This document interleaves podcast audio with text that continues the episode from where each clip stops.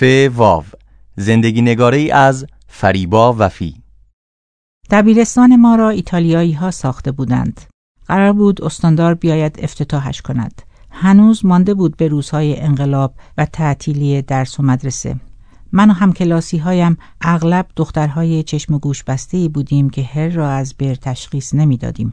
گاهی معلم انقلابیمان درس را قطع می کرد تا چیزهایی یادمان دهد بلکه کمی از این کوری و کری در بیاییم. همان معلم بود که از ما خواست مطلبی یا گزارشی درباره مراسم بنویسیم و در کلاس او بخوانیم.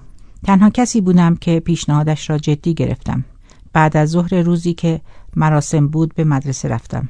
از دانش آموزان غیر از چند نفر عزیز کرده کسی نبود. مدیر و نازم بودند و تعداد زیادی مهمان عکاس. کسی از من نپرسید در مدرسه چه کار دارم یا شاید هم پرسید و من چیزی را بهانه کردم. بعد هم رفتم توی یکی از کلاس های خالی طبقه بالا.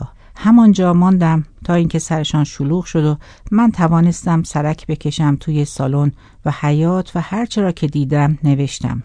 وقتی معلم پرسید کسی مطلبی برای خواندن دارد یا نه جرأت نکردم بگویم من دارم.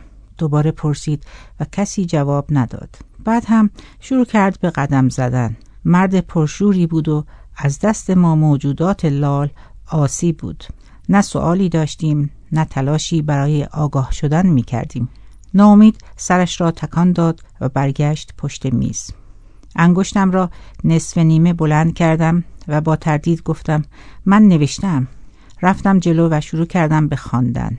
تمام که شد هنوز همه ساکت بودند. خجالت کشیدم سرم را بلند کنم. از دور به صندلیم نگاه می کردم ردیف دوم بود. باید با یک خیز خودم را به آن می رسندم. صدای کف زدن محکم بچه ها میخکوبم کرد. معلم سر ذوق آمده بود. می گفت انتظار نداشته بتوانم این همه چیزهای ریز را در این مراسم ببینم.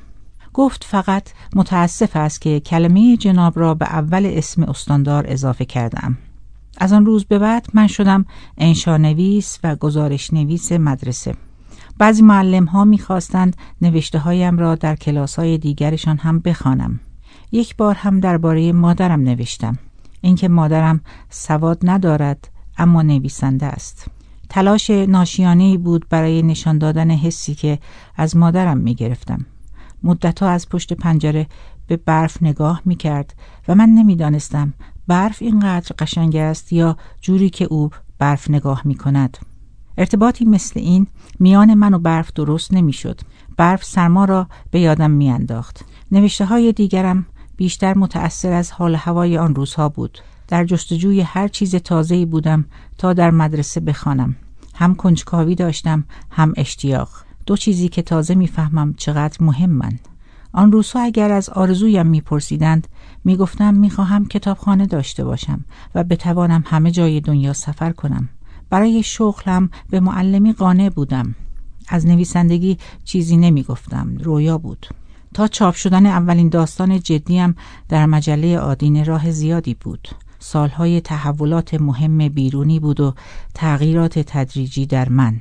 بعد از دبیرستان دنبال کار رفتم. مستقل بودن مهمترین خواستم بود. حالا که به آن سالها نگاه می کنم متوجه می شوم مسررانه دنبال استقلال فکری هم بودم. از چند و چونش آگاه نبودم اما به آن نیاز داشتم. یادم میآید برای داشتنش با خیلی ها کلنجار رفتم. احتیاج داشتم هر چیزی را با چشمان خودم ببینم و این حتی سختتر از پول درآوردن بود. آرزوی باطنی نویسنده شدن همچنان با من بود. هرچه به دستم می رسید می خواندم و هرچه به فکرم می رسید می نوشتم خواندن و نوشتن از همان روزها ملکه ذهنم بود. نمی‌دانم از کجا این یقین را پیدا کرده بودم که نویسنده شدن یعنی اولویت دادن به این دو کار. در سال 67 داستانی نوشتم و اسمش را گذاشتم خوشحالم که مرده ای با نوشته های قبلیم فرق داشت. تحمل خواندن دوباره هیچ کدام از نوشته هایم را نداشتم اما این یکی را می توانستم بارها و بارها بخوانم. با تشویق دوستم داستان را به مجله آدینه فرستادم. قبل از آن داستانی از من به نام دختر یا پسر در صفحات پایانی مجله چاپ شده بود. تشویقم شده بودم. اما از همان روزها نسبت به تشویق حسی داشتم که هنوز هم دست از سرم بر نداشته است نسبت به آن مزنون بودم. بعدها انواع تشویق را برای خودم طبقه بندی کردم. تشویقهایی بودند که ربط زیادی به تو نداشتند و روی کار اثر میگذاشتند. تشویقهای مستقیمی بودند که حال تو را خوب می‌کردند اما ربطی به کار نداشتند. بعضی ها تعارف بودن و بعضی دیگر اعتبار بعضی حتی مایه خجالت.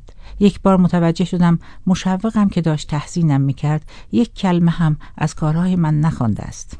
روزی که به دکه روزنامه فروشی سر زدم خوب یادم هست. مجله را برداشتم و نگاهش کردم. کارم را از دست داده بودم و پول نداشتم. کتاب و مجله ها را از دوستانی که می خریدند امانت می گرفتم.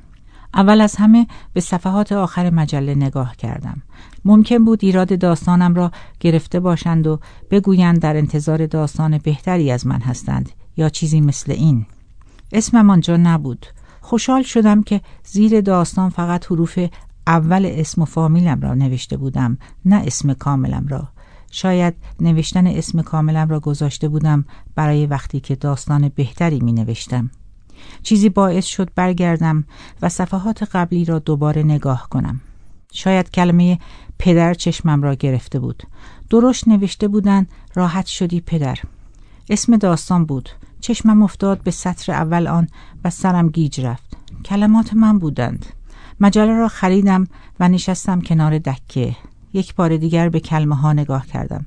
نمی توانستم باور کنم. به ته داستان نگاه کردم. خودش بود. ف واو آن را نوشته بود. داستان را خواندم. حس شادمانی و غمی که ناگهان قلبم را پر کرد خارج از تحملم بود. زدم زیر گریه. بعدها هرگز چنان هیجان عمیق و نابی را تجربه نکردم. هیجان کشف چیزی که همان لحظه هم معنایش برایم روشن بود. توانسته بودم اندوهم را با دیگران تقسیم کنم.